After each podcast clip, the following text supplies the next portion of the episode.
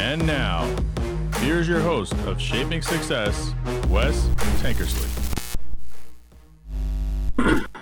What is up, everyone? Welcome to Shaping Success. I'm your host, Wes Tankersley, back again with another edition of Shaping Success this morning with Robert Watson. I've been doing this every Wednesday. We're in chapter eight of his book.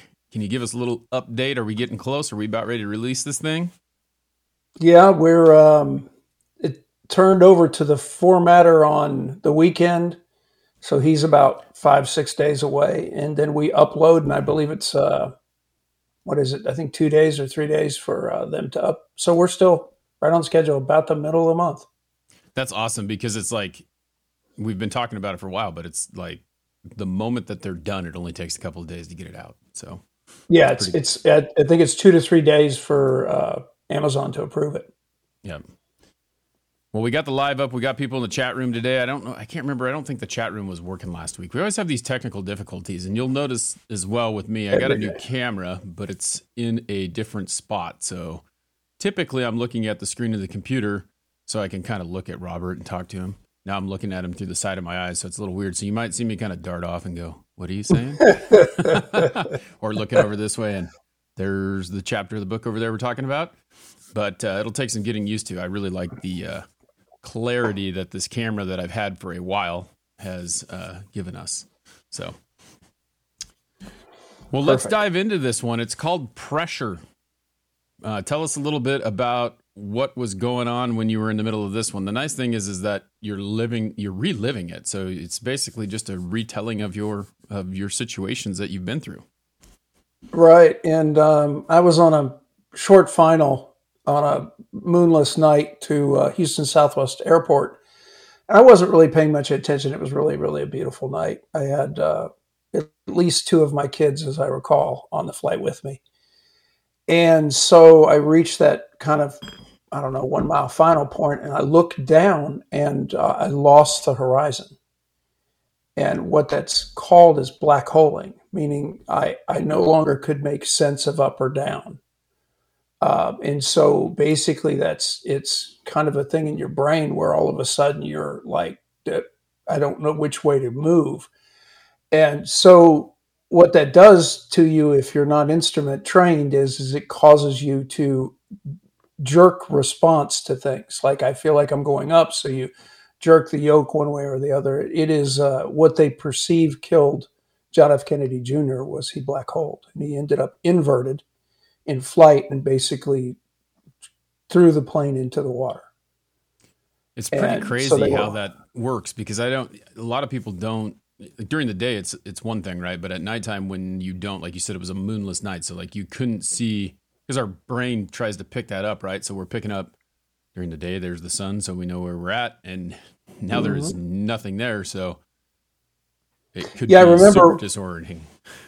Yeah, I remember my flight instructor took me down to Galveston Island so that I could get the sense of things. So he took me down to Galveston. We landed, and it was a moonless night, and he had me take off, and I took off into the ocean, right? And so it's nothing more black than the ocean. So what happens is you take off, and the minute you're you nose up and you've got any kind of altitude, you look outside, and you have no reference point. You do not know what up and down is. It's just like all there is is black around you. And so the idea is, is not to panic during that situation, is to find a reference point. You have instruments, of course, but you know, you're not an instrument trained pilot, so you really don't know what to do with them. Fortunately, a good friend of mine in flight training had said, listen, if you're going to learn how to fly, you need to get your instruments, because if not, it will kill you. And I was like, oh, okay. You know, again, you, you listen to the people that have been successful in the past, and you go, okay, you know, I'll go do that. And so on that day, that's exactly what happened. I lost reference. I didn't know which way up and down was. And I wasn't that far off the runway. So at that point, I could nose down into the runway. Not a good choice. Nose up and basically stall over the runway. Not a good choice. Either way, it was like two crashes and a landing. That were that was what the, it was A, crash, B, crash, C, land. Oh, I was going to land. It's just how hard, right? So... But what happens is, because you're instrument trained, immediately when you lose sense of horizon, you go straight to your instruments.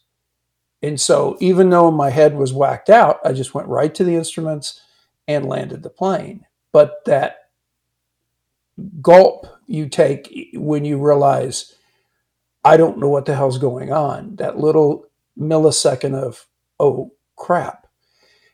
You just, you, you, you can't help but freeze. Your mind freezes, and then you just go right to your training. It's all, every failure I've ever had is the same thing. It's that momentary millisecond of, for lack of a better word, oh shit, I'm in trouble. And then what do I do? Because all my in troubles are not fender benders. They're all, you're going to lose your life if you don't do what you need to do. And in my case, I wasn't going to lose just my life. I was going to lose two of my children too. And that was, you know, completely unacceptable. So, um, but again, you know, went straight to my instruments, landed in, and I do have to admit that as I was taxiing, my breathing wasn't as normal as it was. I was a little, I was like, okay, I'm, I'm a smidgen freaked here. I went right to my training. I did what I was supposed to, but Jesus, I'm glad I had that training. I'm glad I was there. I'm glad I had done the extra mile, done exactly what somebody had said. So that guy had basically saved my life. Well, and you had that to, little piece of advice. That's the thing with life. I don't, I, I think like a lot of people don't really realize how much you actually have to practice what you're doing.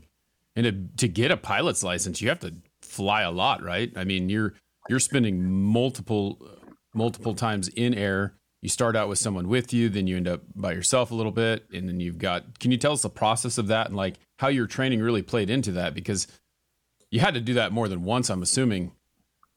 To yeah. Be able to and react I had that way. Yeah. I had wonderful instructors. So basically you, you spend approximately forty hours of flight training to get your basic flight. Right. So this is, you know how to fly a plane, you know how to land a plane, you know how to navigate.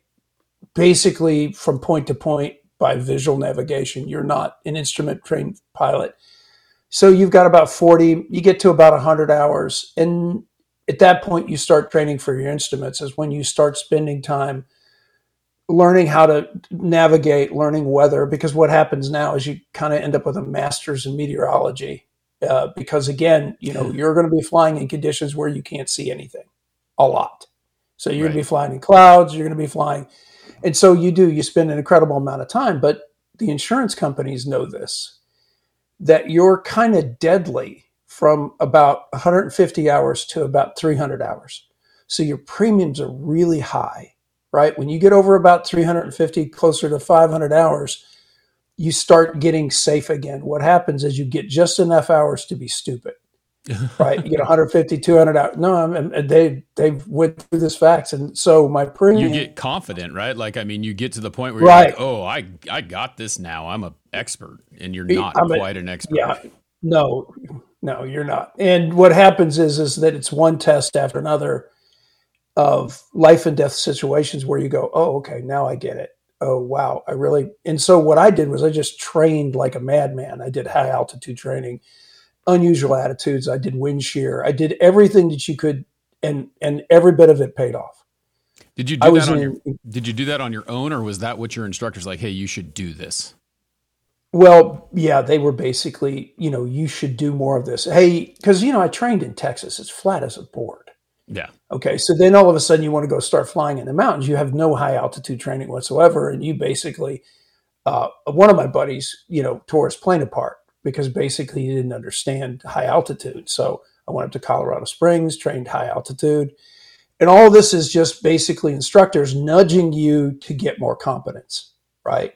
I went out to Palm Springs and, and flew wind shear, which is, it's the worst you could possibly be in. It's these major microbursts up and down that basically take a seven forty-seven and just smash it into the ground.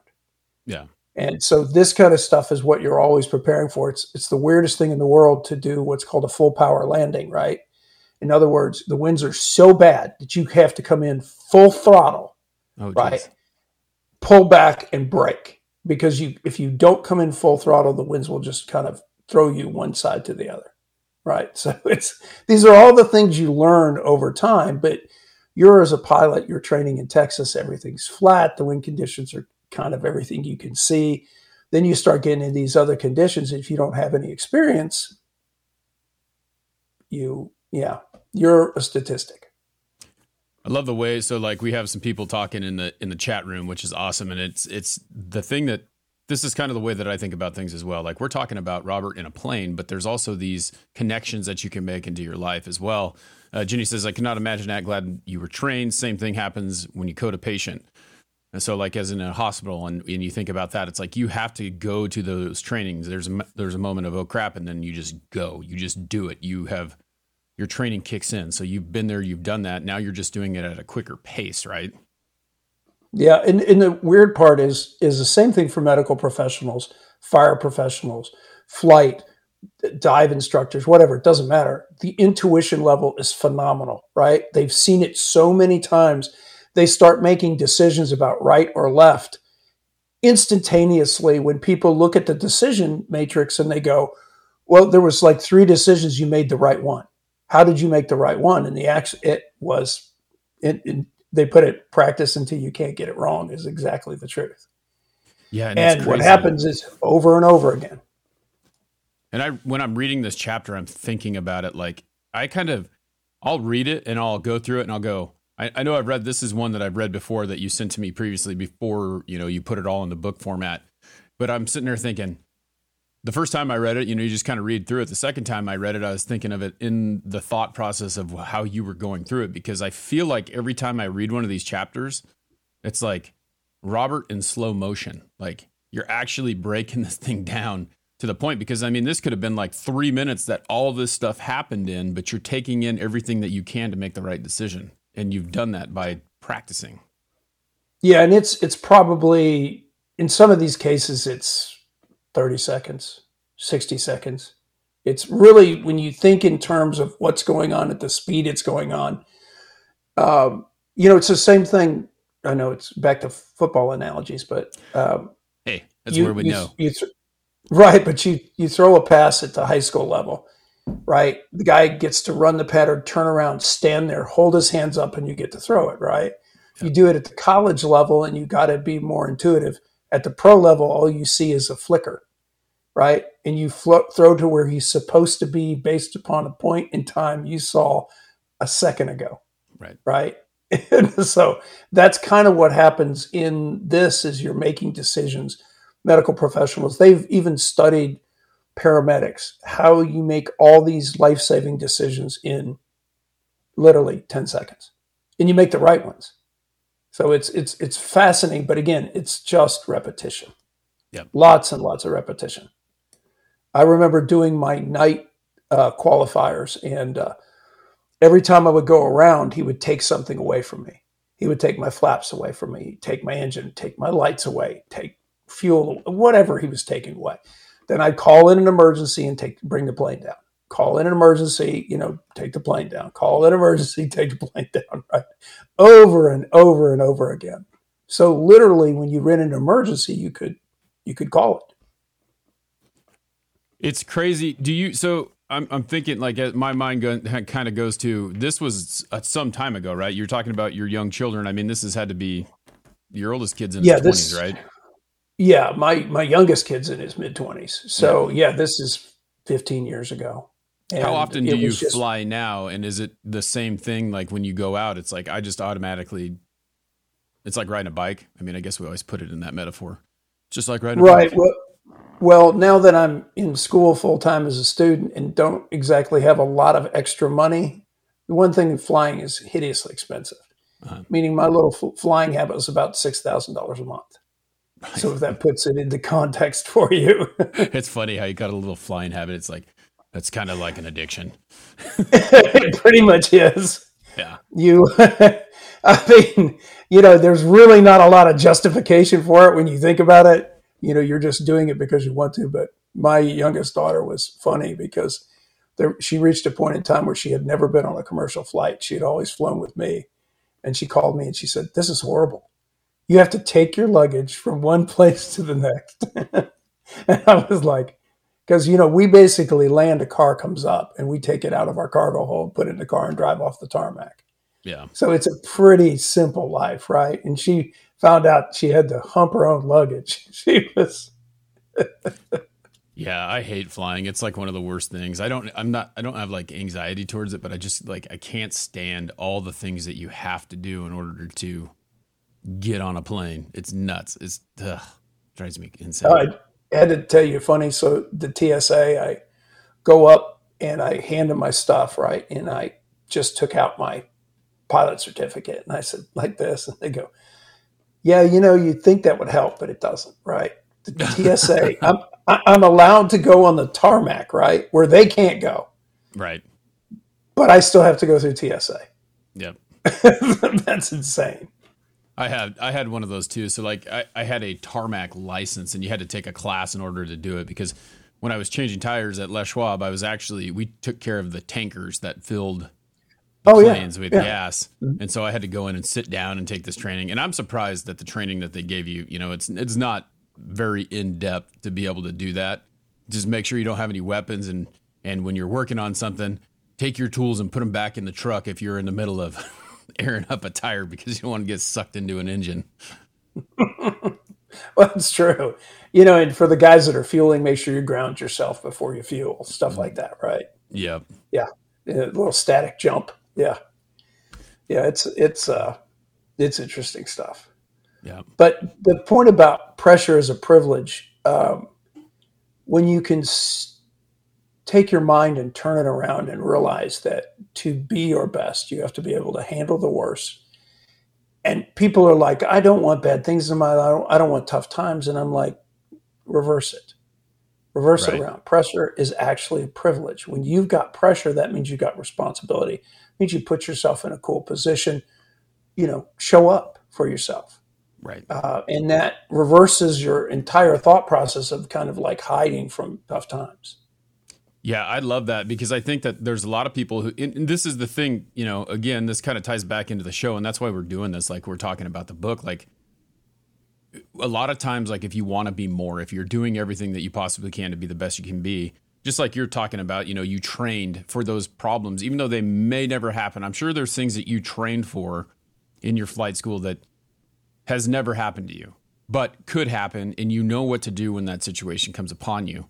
And people who are pressurized, like you said, listening, thinking of it as like a privilege. I think of it like the manager who decided that they were so good at everything that they did, their training, that they are awarded this opportunity to be able to handle the pressure when it took place. Like, they know exactly what to do when there is a problem, and they're a problem solver.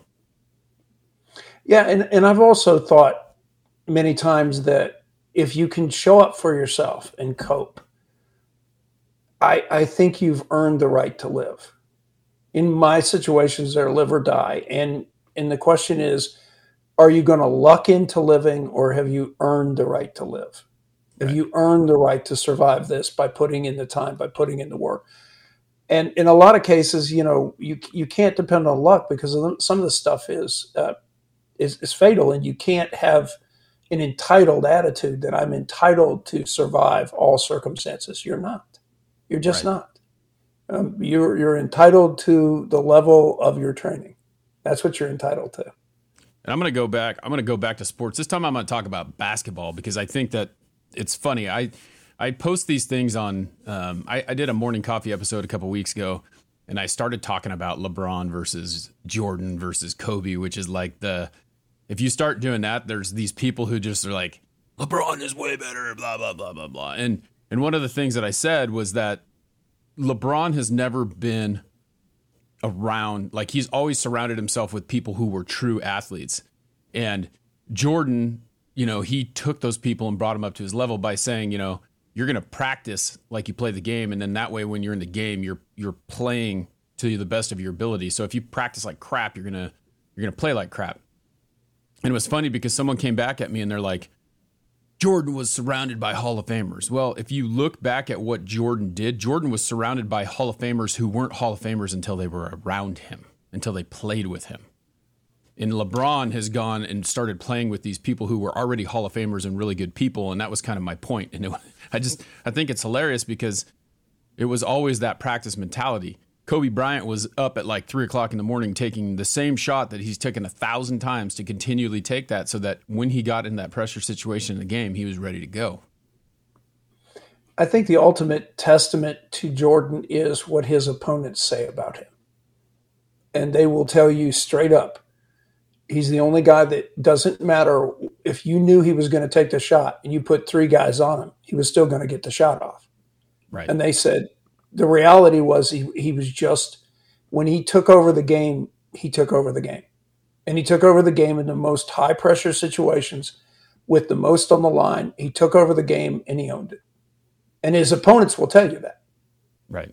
And that that that's a real testament when your opponents will go, oh, no, that's that's the worst. He's the worst to deal with because you can't cope with him. Yeah, it's it's all about that preparation, I feel like. And I don't think that I think that a lot of people get lost in the fact that they just want instant gratification. They want it to happen right away, but they don't realize in the background. It's that perception versus reality that I talk about a lot where, you know, just like in podcasting, they look at it and they see like, well, they see you all over, but they don't understand there's a lot of stuff going in the background and they might not be as successful in what it, what it looks like, the perception of what it is, but what they're doing is they're putting in the reps to get to that point where, you know, two, three years down the line, they may be the most successful person that you know, but it looks a little different now. Yeah. And just like we talked about podcasting, um, I knew it was going to look ugly for a while. You know, I'm trying to get better at it. And hopefully I will, but, you know, it's going to look ugly for a while, and that's okay. You know, yeah. That's part of life. You want to become really, really good at something, you know, what is it, ten thousand hours? Yeah, ten thousand hours. Old Malcolm. ten thousand hours. Old Malcolm. Can you imagine when you, where you are in podcasting? Go ahead and count the hours. Yeah, I have to think about it. It's not very far because if you think about it, I have like three hundred fifteen hours, and episodes are kind of average on thirty, so I got a long ways to go. Yeah, ten thousand hours is a long way to go in podcasting. Yep, exactly. And it's funny because it's always it's ever evolving, you know, like we talked about yesterday. There's always these little blocks for me where I like make it more than what it is. Like yesterday I essentially had to plug this camera in that I'm looking at right now, and now I have to relearn. Like I've I've I've recorded this thing like three different ways so far, four different ways.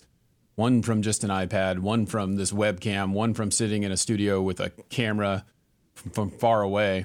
But I'm still learning, you know, the best way to do things. And, and like getting this camera finally set up yesterday was essentially plugging the damn thing in and switching a setting. And now I have the camera and the clarity is way better. And most people won't notice that. But you'll like, if you really knew what you were doing, you realize that I'm not looking at your face because I can't. I'm looking at the camera right now.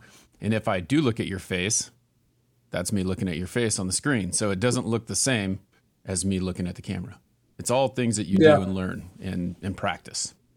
Well, I ran across one of the short clips that you did from last week, right? Uh-huh. I was on Instagram, and of course my face pops up on Instagram and I'm like, oh crap. I'm still not used to seeing my face, right? I'm like, yep. Oh, good Lord Jesus. Well, but yeah, get, good clip, by better. the way. Yeah. Yeah, but good clip, by the way. Thank you. Yep, and that's what it's all about. We have to do that. We have to push those out. So, um, great chapter. I look forward for everyone to get to actually read through this too like we do.